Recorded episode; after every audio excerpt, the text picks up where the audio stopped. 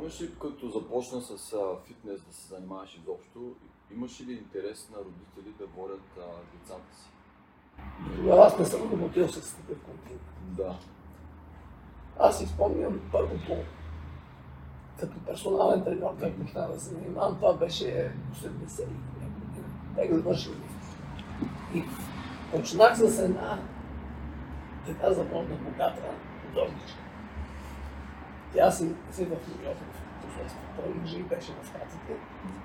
Тя малко бълничка, така знаеш. Безвижен. И почнахме с нея. Тогава аз това да му вига сега кросфит и разни Да. функционален фитнес, това го правихме с медицински топки, с еластици, с такива неща, а още тогава. Казахме, изобщо казах. ОФП му казахме аз. ОФП. Обща физическа Точно така. ОФП, ние това трябва да го кажем сега. Кросфит функционал, рециклиран ОФП. Да. Това е от нас и от руснаците. Всички спортове си спомням тогава, имахме а, нали, част по специалността плуването, да речем, и част по ОФП. Ние имахме общо физически. ОФП, да. И влизаш в залата и тогава наистина се запознаваш с всякакви такива, нали, сега както казва, фитнес машини. Имаш и тежести, общо взето, Да. ластици. Ластиците бяха голям люкс. Носиха се от Германия ГДР. А, къде бяха тогава първите фитнеси? Тук в София ли бяха? Беше ти или? Значи, първият фитнес, който се направи като фитнес, класен, е в сърцето на правителството. В правителството. Правителство. в правителствена болница. В Спацарка. Окей. И сега какво се получава? Значи да не ти разказвам предисторията. Как, как, какво, що. Но тогава управител на този спортен комплекс, там беше басейн, тенис, който е, зали имаше. Беше Светла Любекова. Светла Любекова, тя е завършила ЛФК. Лечебна физкултура. Вече да, тя почина отдавна. Но с нея, нали така, запознахме се на Министерски съвет на станцията. Аз бех а, завеждащ спортната дейност, тя беше завежда се кинезитерапия. това на, на морето. на море. Както и е, и тя, и да викаме, искаш ли да беше фитнес? Викам как ще направим това.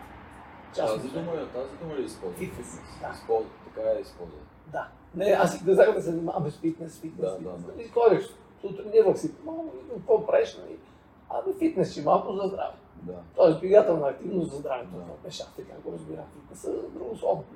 И тогава се явяваме по, много, по конкурси. Да. Това 80-та, 90-та година. Красиво и хармонично тяло, слайче, Да. София, имаше нататък. Правиха се конкурси. И аз по конкурси. И къде първи, къде втори, къде трети, но все в тройка. И тя гледаше сутрин, излизам преди запуска, 20 минути, набиране на кофички, бях си инсталирал Да. на базата една да. клона с едни и 50, ама лостове и 30, и те се кладат, ама тренират. Да. И отивам да се пуска. Така има форма, държиш. И тя ме гледаше, че ходи и към викам, бе, така си поддържаме. нали. Да. И няма условия. Нали.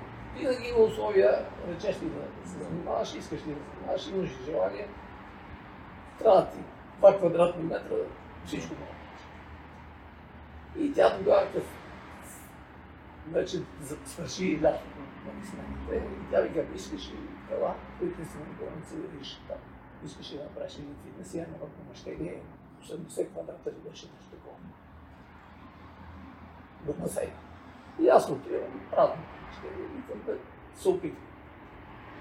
Да, се опитам, да направим. Да. Ма как ще работим, викам, това е. Коя година е това? 84-та ли беше? Да. Между 84 и 86. Аз тогава бях на Министерски съвет, че тогава. Да. С нея се запознахме. И аз купих едни уреди, които са правени на самоделки. Поръчани от волейболисти, волен, волейболен отбор в Велика. Да.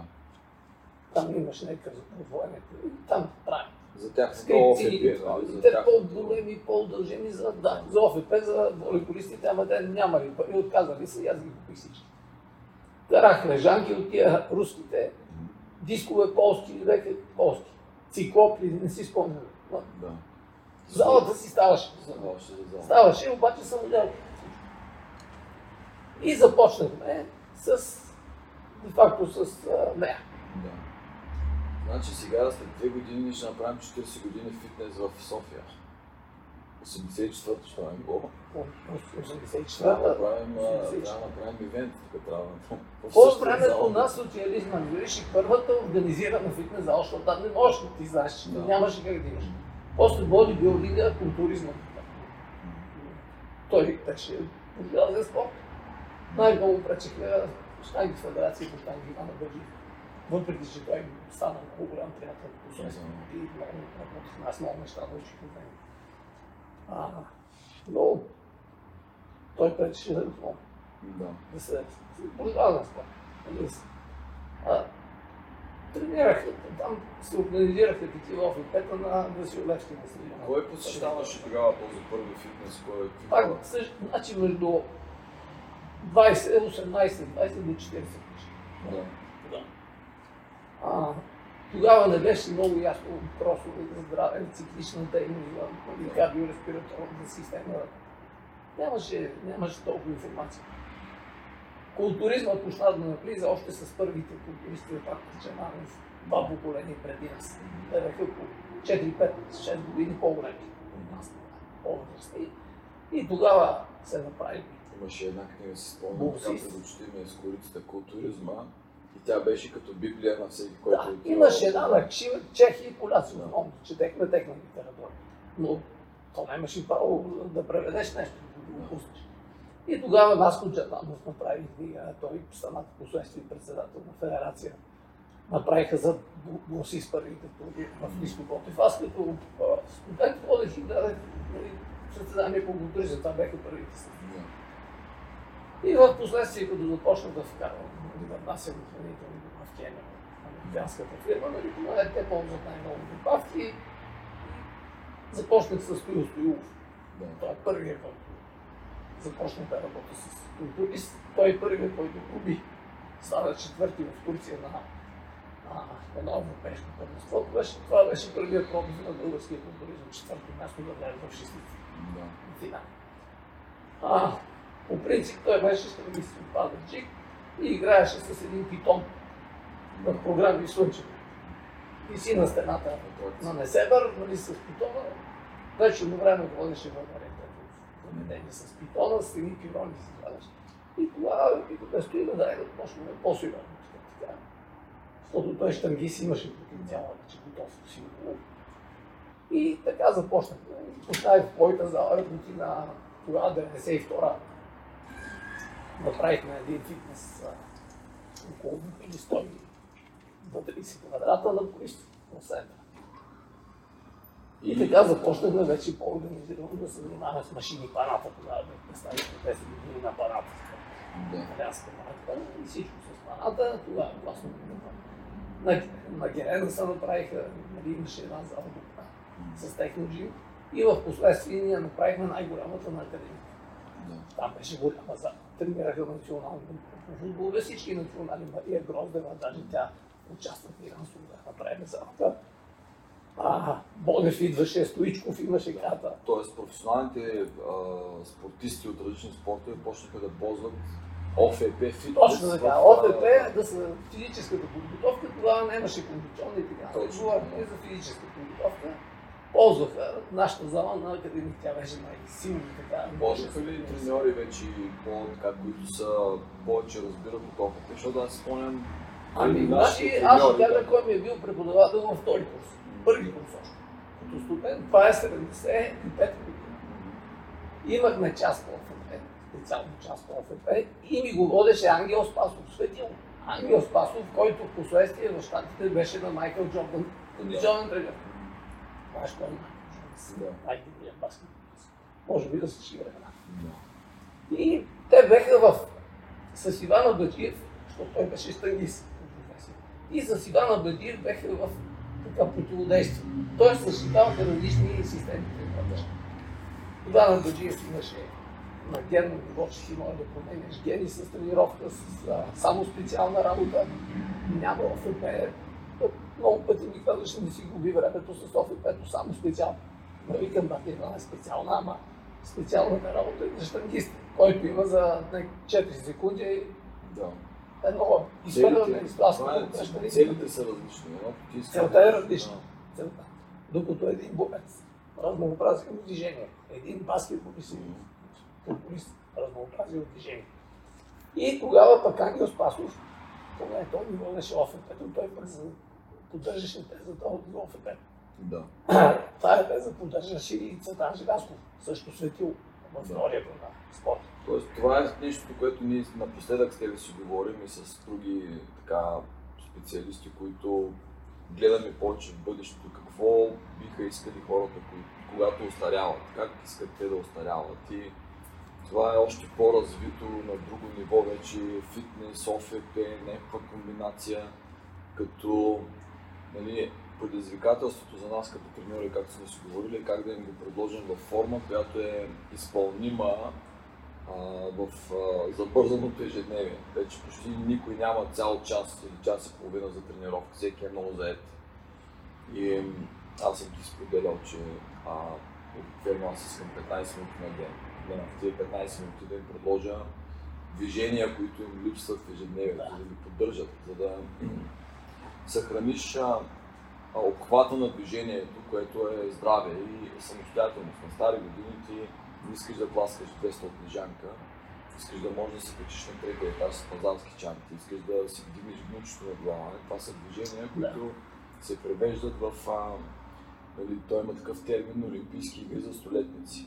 И тези дисциплини, качване на втория етаж, забягване за трамвая, ти започваш да ги подготвяш клиентите си от момента, в който те дойдат при теб. Ако си на 50 години, имаш 50 години подготовка за твоите олимпийски игри. Значи можем с малки стъпки да градим това качество.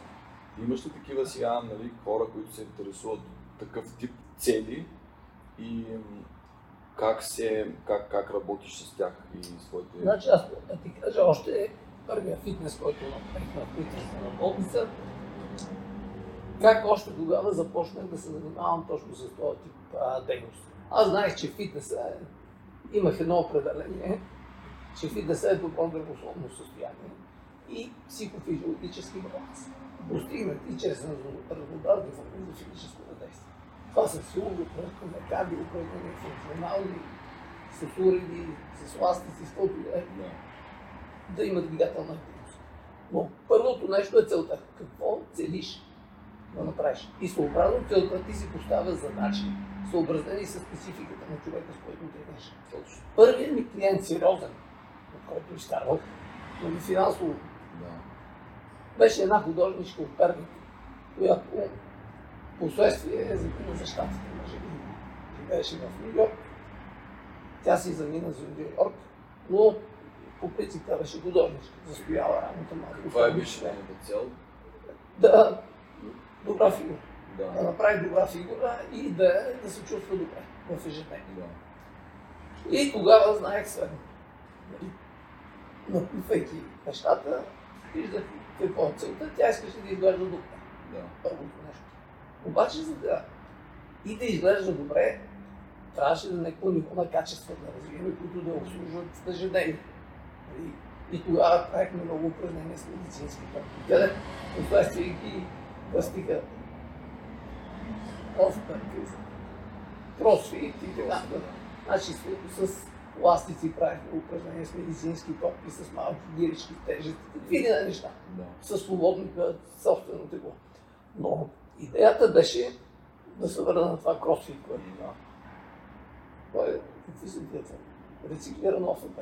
Да. Това беше общо физическа подготовка.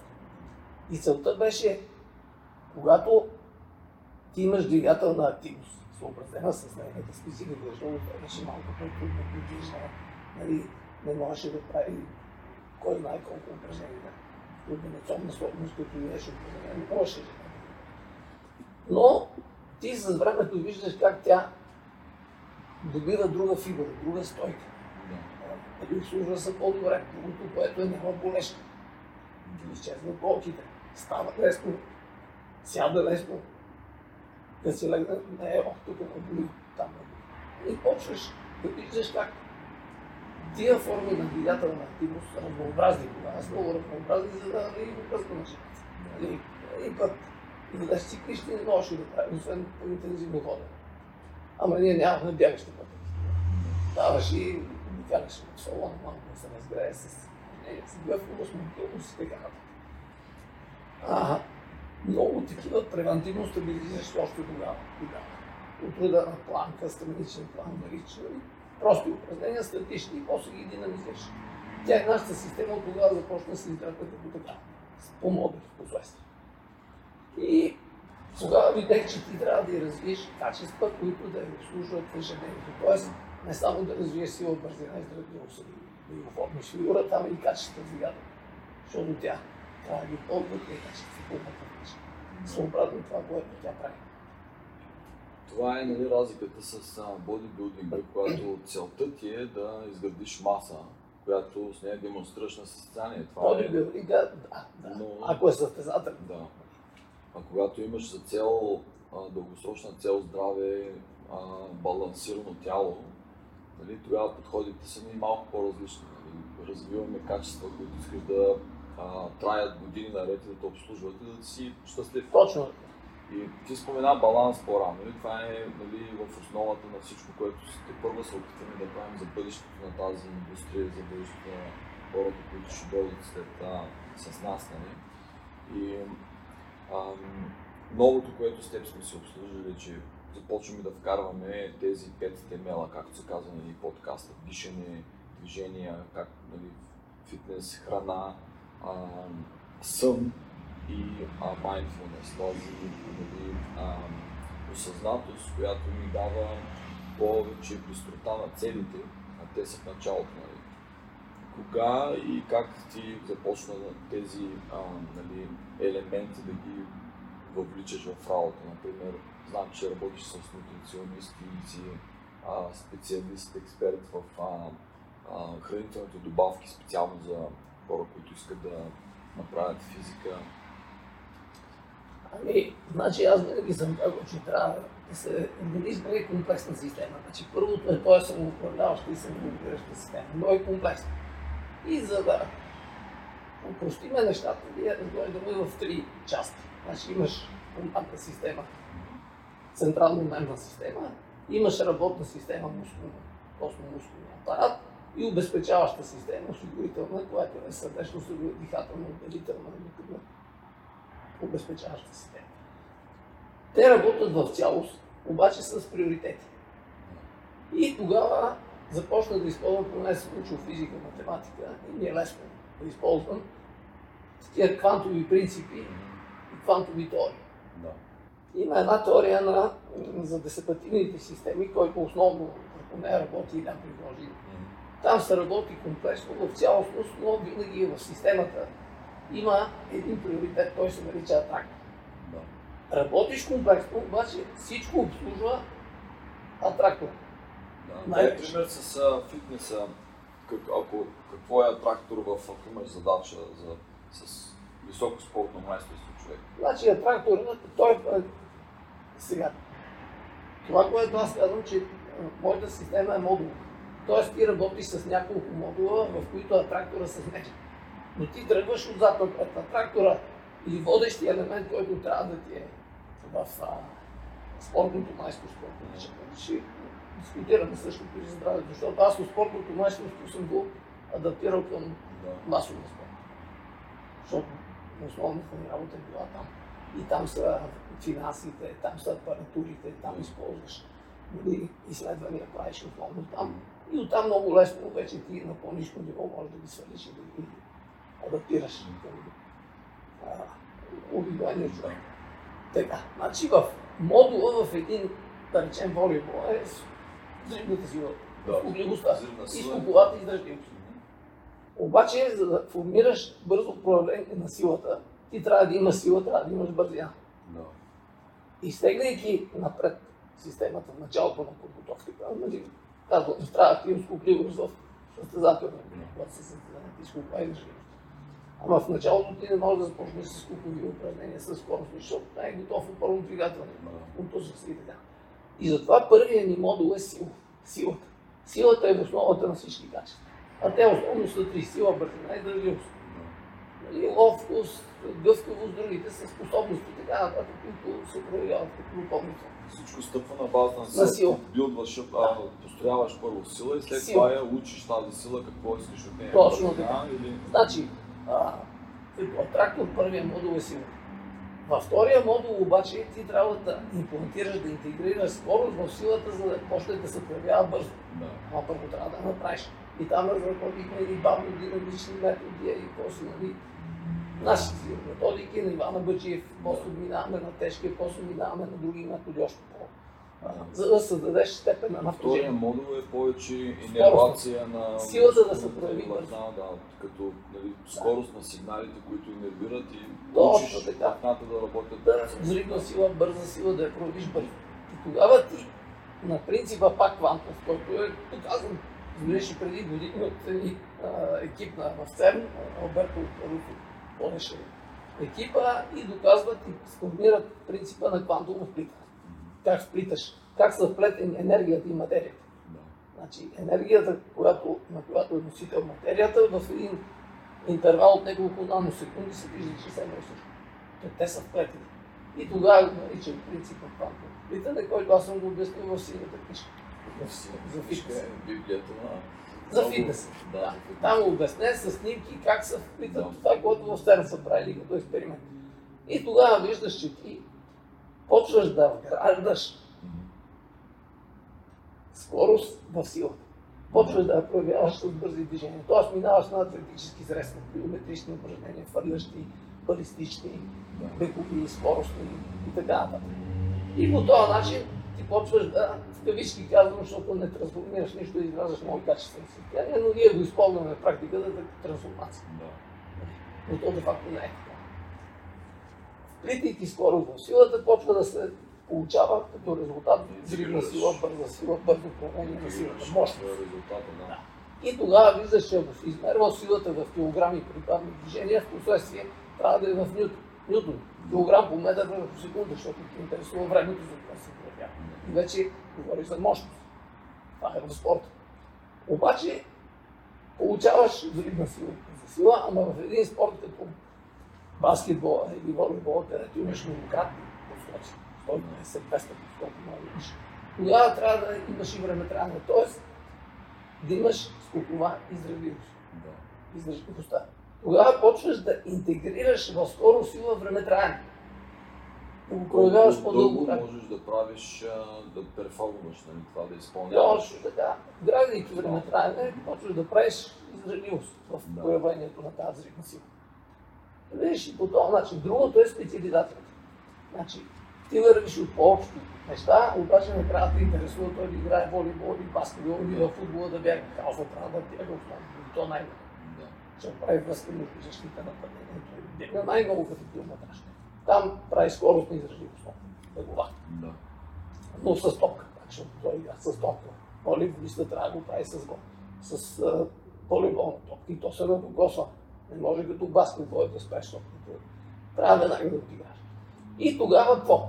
Почваш да разсъждаваш. Тая взривна сила, скорост или времетраене, кога е изразилост, трябва да се прояви конкретно в дадения спорт. В волейбола, в баскетбола, в футбола, бореца друго и така. Да. ММА борците. И тогава въвеждаме трети модул, който се нарича функционално координационно. Тоест, ти интегрираш специфични движения, които са присъщи за спорта в това, което правиш в тренировката третия модул. И какво става? Пак Това беше посветен третия етаж на другия. Точно така. Затова целият фитнес, който направихме, долният етаж е силова, после има силово функционален, после имаш функционален. Ама имаш и сектор за превенция, за които не се спрехме, ако ти интересуват. Това е много важно за превенцията. А, тогава вече ти правиш, пак в кавички, трансформация. Тоест, с качествата, които си градил в първите два модула, сила, скорост, и така ги трансформираш в способности да ги изявиш ефективно. Специфичната задача. специфичната, защото ти интересува да играе волейбол, да играе да е ефективен в този спорт, а не колко ще. Да. Като тежест или колко ще избяга 100 метра. Или колко ще се интересува да е полезен в конкретния си спорт. И тогава ти правиш транслация, трансформацията на качества, способности да ги използваш ефективно.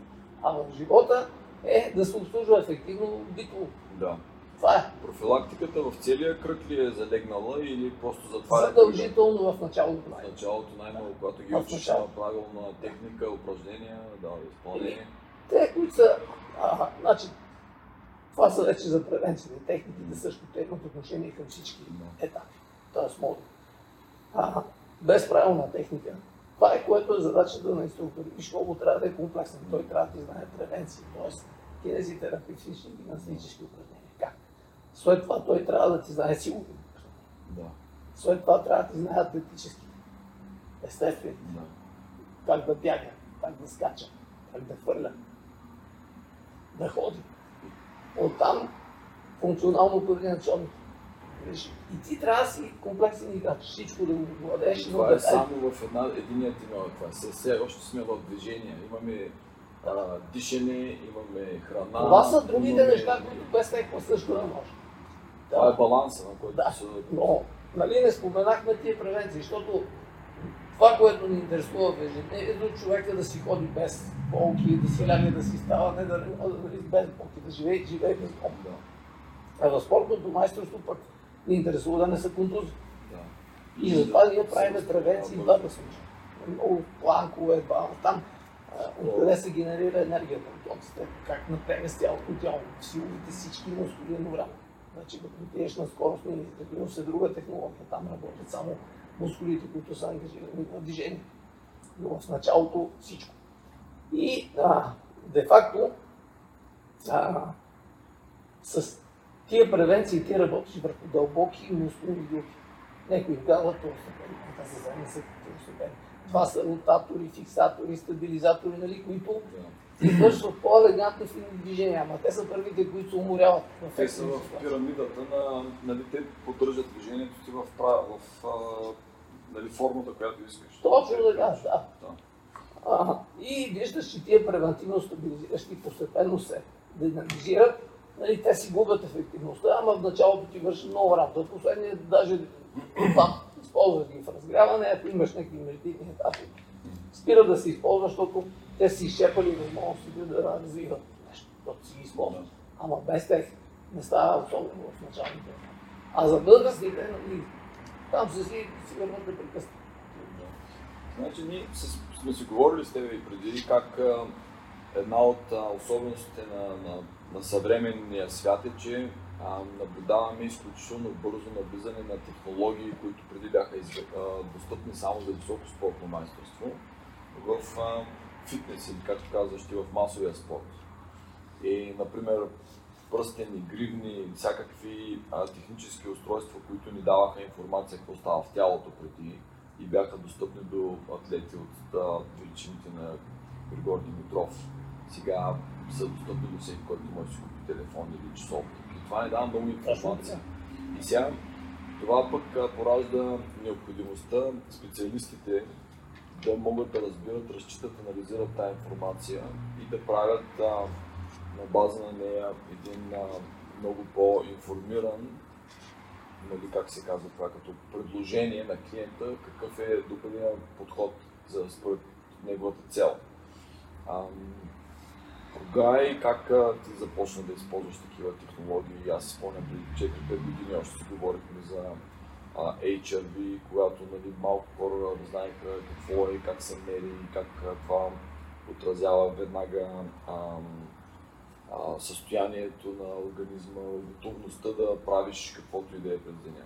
Те неща се използват като индикатори за ефективност. Тоест, колко ефективно ти е а, натоварването, както ти казваш, на пулсовата частота, да влезеш в съответни зони на пулса и да знаеш какво правиш. Другото нещо е, че а, ние ги използваме и за контрол. Значи, аз съм винаги смятал, че може да минеш и без тестиране. Може да минеш и без технически средства, само да се слушаш цялото какво ти казва. То ти индикира. Ти ако имаш висок пулс, като стане сутрин, значи не си се възстановил. Не е нужно да гледаш гривната. Или ако нали, имаш някаква тежест в стомаха, знаеш, че храната не е ти трябва. Да. И Може да си внесеш корекция, ама съвременният човек, който се интересува от съвсем други неща, той вече тия неща го затрудняват, ако той а, трябва да, да да излучи компоненти или индикатори, които му дават е, информация за състоянието собствено. И тогава много по-лесният начин, гривната, разчитате или часовника. Дали той ви записва информация, то гледаш и казваш, а, много по-лесно става. После не е нужно да си образован кой знае колко, за да ги, да ги разчетеш. Да. След като ти имаш инструктора, който преглеждайки ти ги казва Да. продължение на 2-3 седмици и ти ги научаваш и си ги следиш по последствие и сам. Но а, ти трябва да имаш все пак един комплексен инструктор или лайф коуч, ти дава насоките на работа. Той може да не е тесен специалист всичко, но той може да е комплексен, т.е. да знае и да ти даде информация, ако ти кажеш, ама не съм спал добре, ама как спах, как, Да. как легна, каква посока, какво, що. Значи, дишане, как дишаш? Нали, сега, ако не мога да дишаш така, трябва да се изправиш да отвориш диафрагма. Това може да го кажем, но като седиш и си пиеш кафето, по-добре стои изправен, дишай с корема, поемай въздух през носа.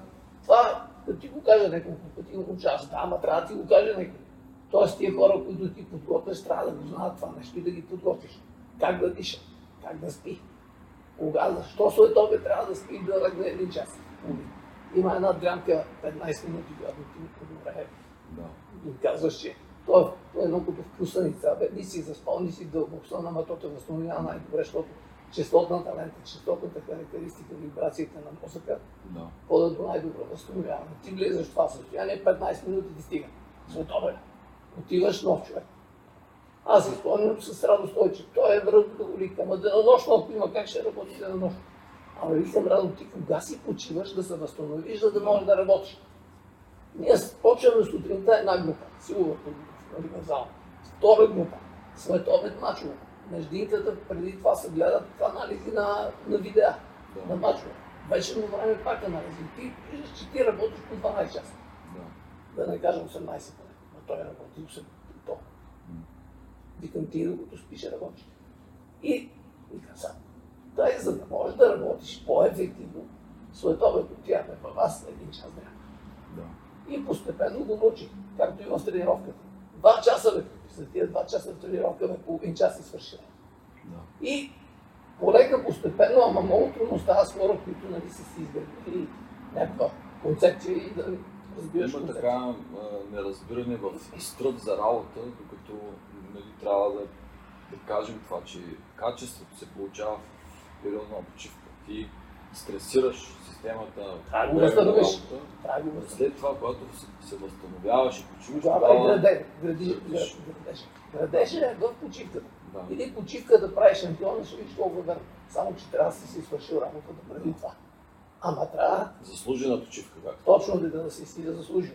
Значи ти катаболизираш системата на мускулите по време на натварването, ама анаболизма, т.е. изграждането, възстановяването и съвъзстановяването, става процеса на почивка. Затова виждаш колко е важно съня, как спиш, колко е важно храненето, особено първото половин час след тренировка. Първото хранене след тренировка. Какво е днес въглехидрат или как си тренираш, това как си тренираш, какво ще приемаш като вещества, ако си тренирал силово, трябва да имаш аминокиселин и глутамин. Ако си тренирал за гликоген с въглехидрат, да възстановиш. Пак глутамин да възстановяване. Да имаш прости захари да ти стимулират анаболните гормони. Без да стимулираш анаболни гормони, какъв градешна сила ще имаш Да. скорост. Трябва да имаш най-важно инсулин. Храненето всеки ще ти каже прости въглехидрати с високо химичен индекс. Оп, веднага освобождаваш с храненето, с ние казахме как дишаш. Да генерираш клетките кислород, трябва да има кислород. Как поемаш въздуха. Много добре знаеш, че поемайки въздух през носа, стига повече кислород до клетките. А ти си го разбрал като той е с, той е американец, с апаратура, научно доказано. Затова говорим и за тестиране. Имаш и апаратура, научно като го докажеш вече, няма, ама може, не може. Това е ясно. Значи, Да, всъщност, нали, като перформанс коуч, аз използвам технологията само, дори само за два сигнала. Да те информира дали това, което правиш е в правилната посока. Защото хората не искат твърде много информация, объркват се. Те искат нали, ние да им кажем това, което правиш е добре и ти можеш да го видиш на собствената си ръка. Нали, той часовник е на моята ръка, не на твоята. Ако аз направя медитация сега и видя подобрено HRV, това значи, че моето тяло е реагирало позитивно на този метод, който аз съм. И аз съм по-мотивиран да го правя пак и пак, не е просто дойде, че ми е казал нещо, че се чувствам добре. Специално с медитацията, която е последната ми така темел, е изключително голяма помощ имам с такива устройства, защото много често казват, това не е за мен, аз не мога да медитирам, моят мозък никога не, нали, не, не си почива. И аз винаги им казвам, mindfulness или това, което е осъзнатост като състояние, е естествено състояние. Ние не се учим, ние го притежаваме, както може да спиш, както може да дишаш. Медитацията е инструмент, е един от инструментите да постигаш осъзнатост. Но... Е, да, ама тази е най-трудната част. Да. И хора, които ми казват, че не могат да а, медитират, обикновено правим това упражнение с квадратното дишане. Да. И казват, окей, нали, изпълнявам го. Знаеш какво стана сега? Ти медитира. Защото има това, това упражнение показва същия биохимичен и физиологичен почерк, както медитацията. Ти го правиш осъзнато, нали, а, движението в кутийка. И много често ефекта от такива упражнения могат да се регистрират с някакви устройства. И ние затова ги ползваме. От една страна да се информираме дали работи нашия подход, от друга страна да мотивираме клиента, че той го вижда този реален ефект и да го накараме да продължи да работи. Но ти знаеш, с високото спортно майсторство, осъзнатостта, фокуса, концентрацията това са нещата, които различават шампиона от посредствения играч. Значи първото нещо, когато работиш независимо дали с начинаещи с в масовия спорт или в спортното майсторство, това е осъзнаването, т.е. осмисленето на живота. Да го разбереш, да го осмислиш и ако ти си поставиш за цел, ти трябва да осмислиш защо и по какъв начин да изградиш програмните модели, да стигнеш до там, до тази цел. Ти с по-малки цели, но има задача. Във всеки, както във всеки модул решаваш тия, тия, тия задачи с обратно на трактора, по същия начин е това, но ти трябва да го осмислиш, да го осъзнаш. И тук е много важен интелект, който аз съм казал, че интелекта на човека е заложен в ДНК.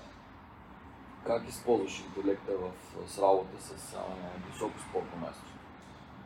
Който какъвто интелект си има си. Но ти виждаш, че да, аз го наричам спортен интелект.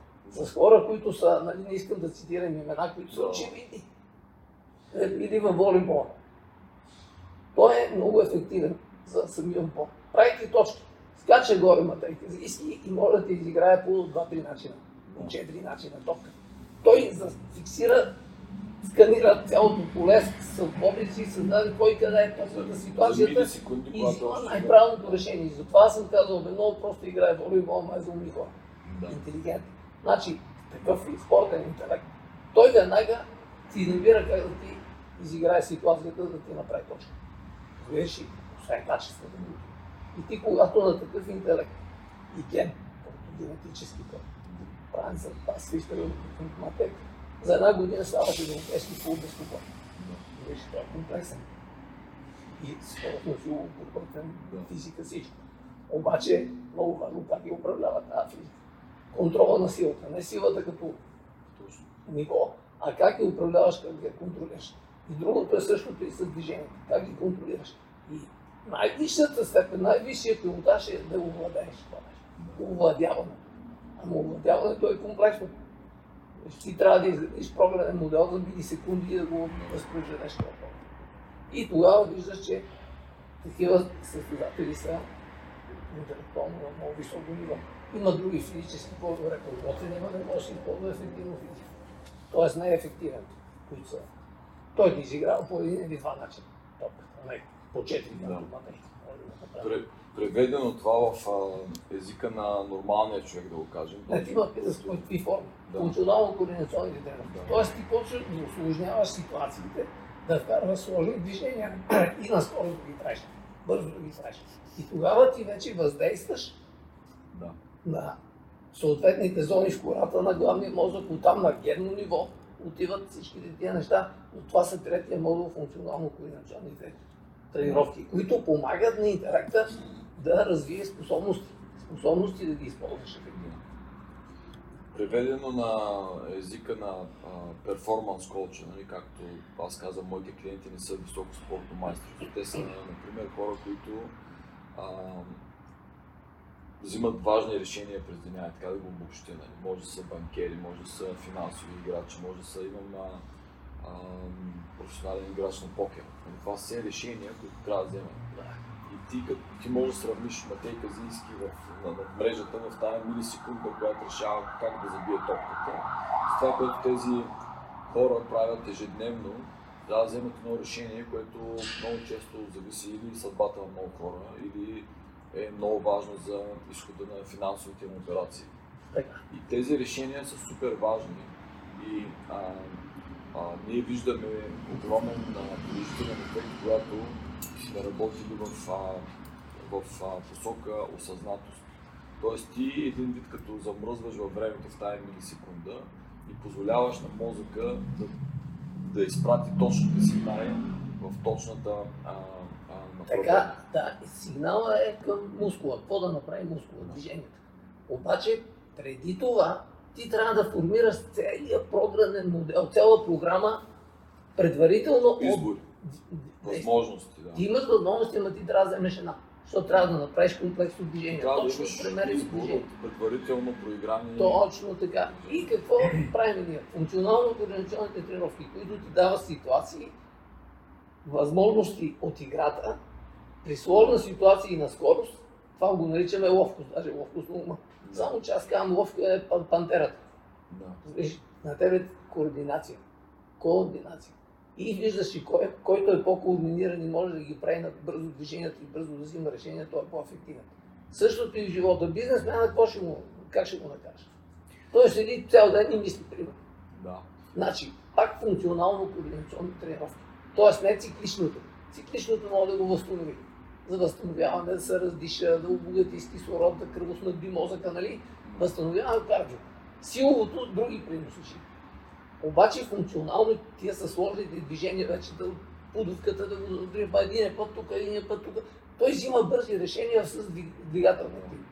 Това няма как да няма предност в програмния модел, в ежедневието му, в а, стандартната му работа, къде трябва да мисли комбинации и как да се измъква от ситуации като змиорка. Понеже това е един вид а, игра. Ти Точно да играеш. Ти го играеш двигателно активно сама.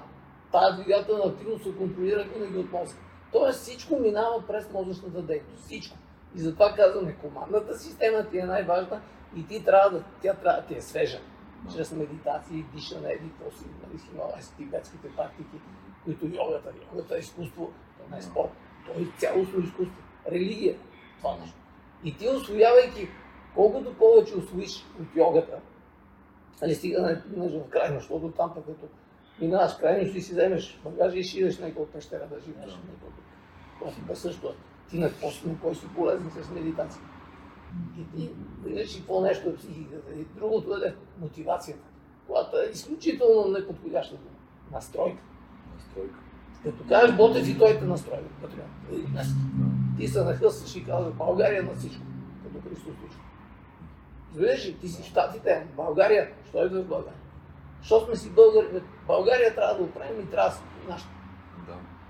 Може сме навсекъде. Аз съм бил в Дания, обаче акъла ти е тук и викаш как ние можем тук да станем това, което сме в Дания или в Штатите, да вземем всичко да го интегрираме, да го имплантираме тук и да станем по-добре. И това е и част от нали, И аз се мисията. да правя, че идваш тук да подготвяме, Да. справи да се подготвят. Мисията ни е да идваме и колкото може по-бързо да а, донасяме нещата, които сме направили там и да ги прилагаме тук. Да. И а, с всяко идване, сме си говорили с тебе, виждам все повече хора, които са отворени към този тип а, цели, както казваме. Например, все повече хора започват да говорят да искат дълголетие, искат здраве до последния ден.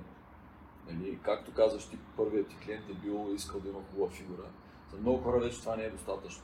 Те искат ресурсите, които са направили, благата, които са произвели при живота си, да, да ги използват през целия си кефа, живот. Да, се кефа. Да кефа, го си казваш. ако те боли, това как ще се кефи? И другата цел е, нали, ако живота ти е 80 А, години е права линия, ти не искаш а, здравето ти да свърши на 65 и последните 15 години ти да си в тежест на всички около тебе и да деградираш и да е скъпо а, а, нали, поддържането ти. И това е една от най-исканите задачи от а, нас като перформанс треньори и коучове. А, и тя е, хубавото е, че имаме точно този балансиран, всестранен подход, както казваш. Нали? Всичките тези неща са за И темелите, това, което нали, целият подкаст е за, е, че винаги това е като че ли старта. Това е, ако ти поставиш правилни темели на тези пет неща, стъпиш, ти можеш да построиш всичко на тях. И ако това го преекспонираш с времето, шансите да живееш дълго и, здраво, и, и, и да си здрав, да се кефиш на това, което правиш, е много по-голям. И затова учим хората на малки а, трикове, които нали, влязаха в термина биохакове, да ги използват в две минутки тук, три минутки тук в деня, но да станат навици, да станат автоматизирани. И тогава това нито ти жи, нито ти отнема време. Ти просто си научен да седиш по този начин. Научен си да дишаш през носа. Научен си, че като легнеш в леглото, твоето тяло е свикнало веднага да изпадне в, в, в оптимален режим на възстановяване. И а, това са неща, които а, имат огромен ефект на трупане заедно. Много се радвам, че така а, вашия а, дом тук, нали, аз съм винаги като един гост, който идва с някакви нали, нови крейзи идеи виждам веднага хора, които им, им штракат мозъците и приемат и започват да прилагат. И а, ето вчера завърши такъв а, семинар с а, професионалисти, които аз казвам, идва едно бъдеще в този, в нашата индустрия, която е много светла. Идва, има страшно много работа. И фитнес треньора, този, който е в зала, вече, а, вече не е върха на пирамидата. Има твърде много какво да дадем на хората. Той трябва вече да, да стигне до извода, че не е само въпроса в начин на трениране, който е най-важен, защото двигателната да. Ама и в храненето, а и в всичките други неща. Как да се позиционира, как да ходи, как да диша, как да спи, как да стои, как точно всичките да. тия техники да ги използва. И вече трябва да е комплексен играч, трябва да е холистичния подход, той трябва да има знания по-комплексно. Това е което. Това е, да това е нашата нали, идея с теб и с нашия екип да създадем холистична система за помощ на хора, които искат да живеят дълго и здравословно. Ами аз това го виждам като основна идея в колежа. Нашето спорт биофит, който да го, това да го направим технически, като технология и като идея, и да го възпроизвеждаме и да си обучим хора, които го. Да, на практика аз на гърба си тествам тази система и сега виждам колко много интерес има от хора, които искат точно това. Те искат да са здрави до последния си ден, да се наслаждават на живота си, без да правят огромни социални компромиси. Т.е. той не иска да инвестира 2 часа всеки ден в. А, много от тях не искат да имат а, плочки на корема, но пък искат да могат да правят много неща с тялото. Искат да карат сърф, искат да ходят на планината, нали? това са удоволствия за тях. И ние като имаме такава задача от клиентите си, започваме точно от тези темели. Научаваме да дишаме с малки биохакчета. 2 минути на ден това упражнение. Дай да видим как спиш. Дай да ти помогнем да а, избереш такъв начин да се не според твоя хронотип, който позволява да възстановиш ресурсите през деня. А, дай да видим какво можем да оптимизираме с храненето. Без значение дали си вегетаранец или пелио или каквото е, има неща, които са универсални, като глада. Дай да видим как можем да използваме него. Дай да видим как да видим дали имаш ти осъзнатост на количествата на храната. Или има хиляди диети и само три начина да въздействаш на правенето.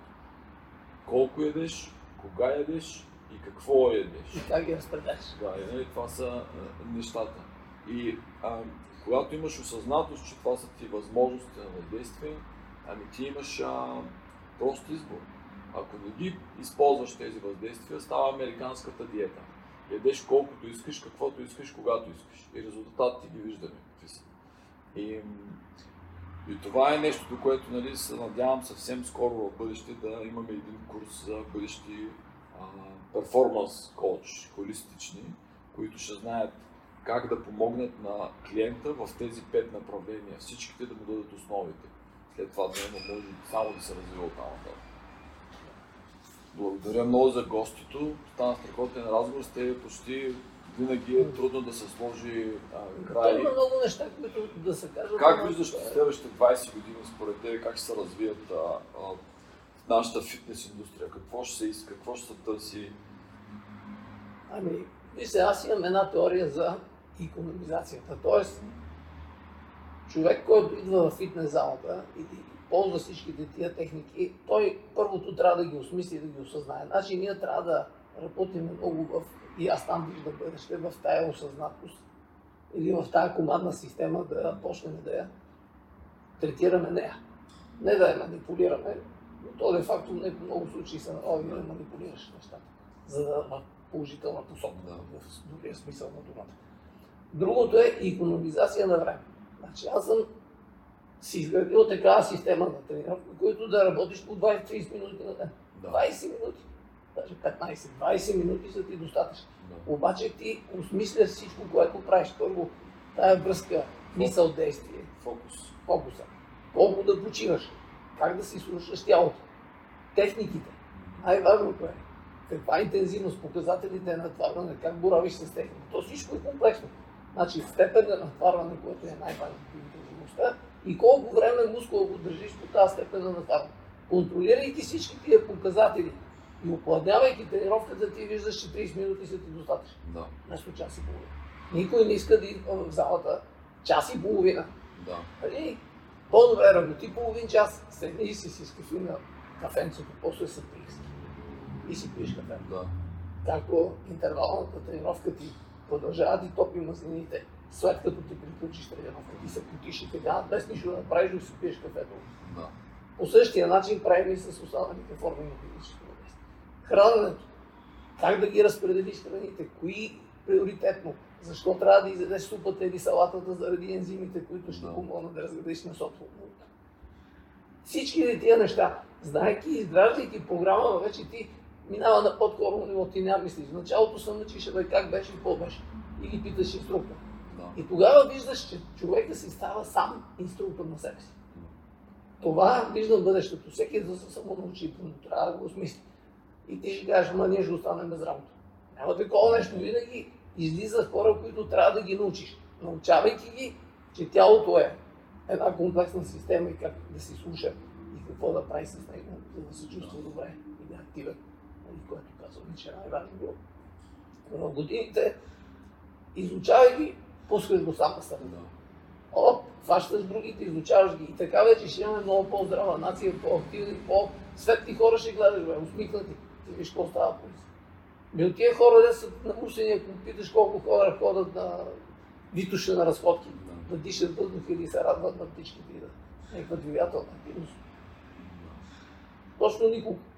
Да, много, Това е, той е потиснат от проблеми, ще кажем само до това ниво. много е интересно какво ще се развие. Според мен е някакси... Ако не ни измислят някакви форми на пресоване, както са вируси и равни Да. тия неща.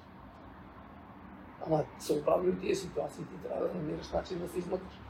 Тоест пак всички тия неща трябва да се Да, измъкнеш. всяко предизвикателство е всъщност а, Сам всеки треньор на себе си вкъщи, като е затворен и вкъщи може да правиш. Ама трябва да знаеш техниките. По интернет не става, гледаш упражнения, ама техниките. За да ги изучи предварително, когато не е пандемия и е затворен вкъщи, той трябва да отиде с инструктора, да го изучи правилните техники на цикличните, как да ходиш, как да стъпваш, как да посрещаш, как да движиш ръцете, защо тази интензивност. Изучаваш го човек. Същото и силовите, същото и превенциите функционално. И знаеки тези неща, вече образовайки го, образование, както ние казваме, възпитание. Възпитание.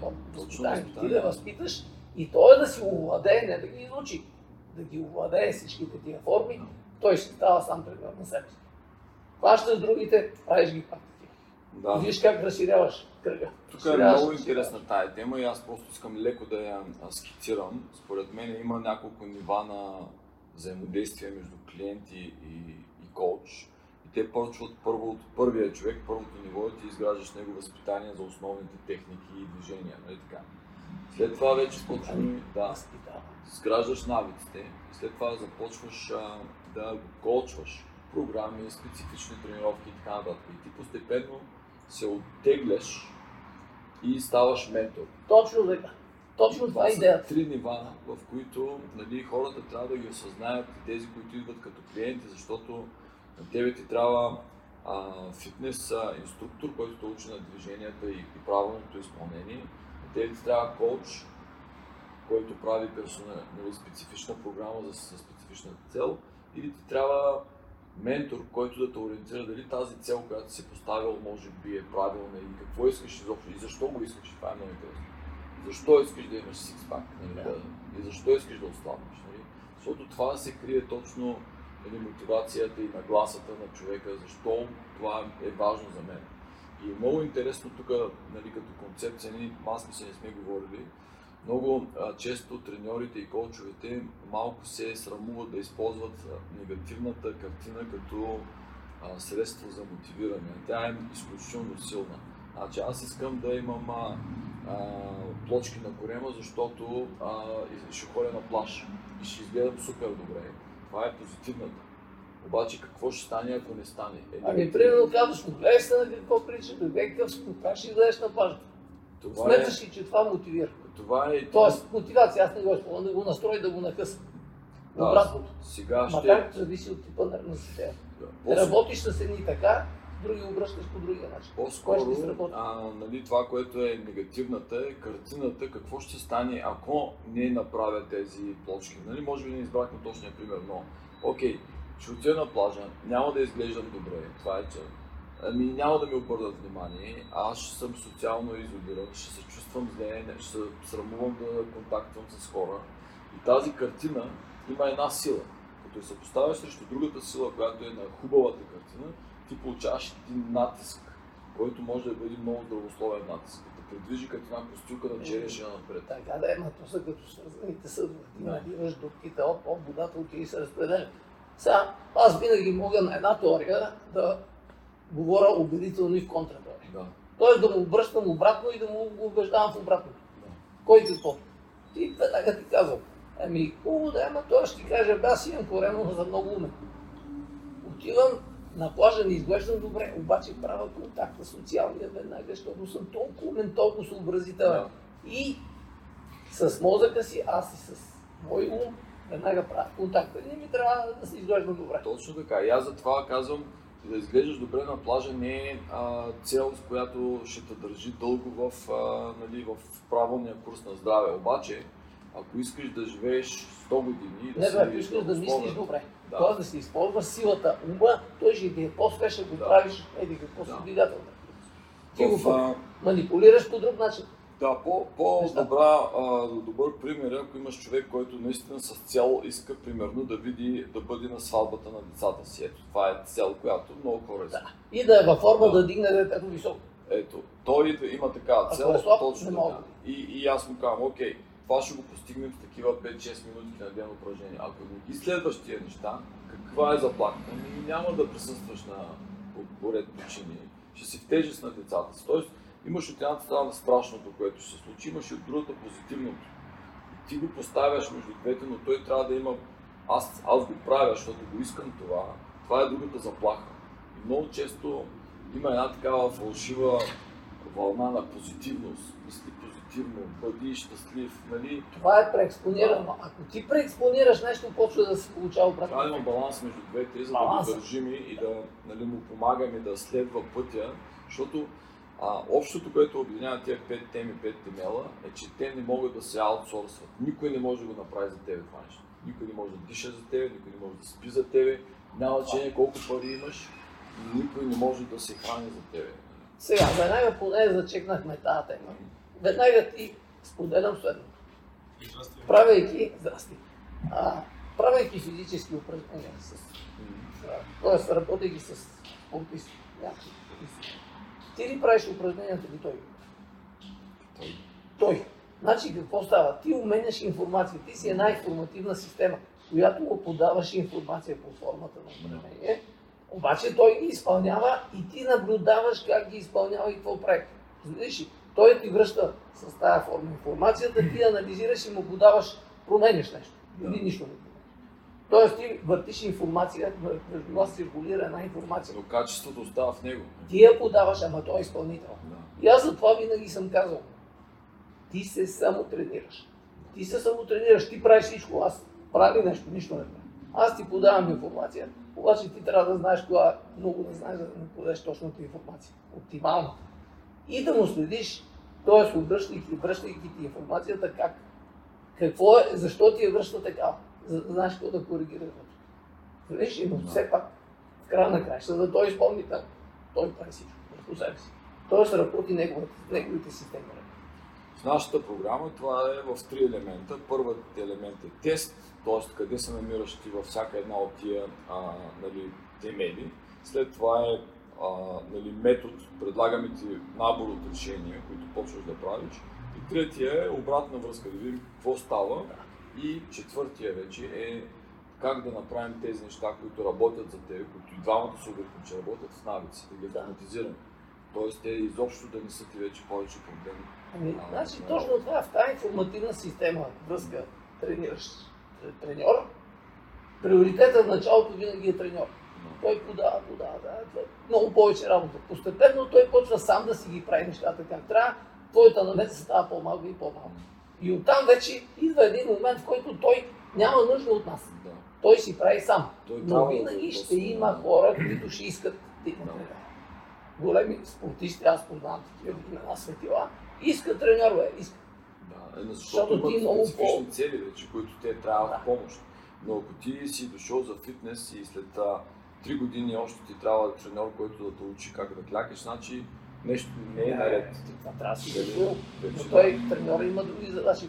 Ако ти искаш треньор да те наблюдава, нещо да ти кара допълнително в тренировката. Тоест, той винаги е по-идеен или по-защото той е човек, който е образован в това отношение, ти се занимаваш с ти специалист. Не е твоя работа. Ти си освоил как да клякаш, как да дишаш, как да ставаш, как да носиш чанти, как да ходиш, нали? как да се позиционираш. Ти си ги изучил тия неща, обаче треньора в процеса на един, два-три пъти в седмица, за да може да ти даде нови идеи, винаги да ти даде някаква нова информация. А някои обичат, искам треньор. И толкова. Значи винаги ще има работа в продължителен план за такива, които се притесняват, че не ще останат без работа.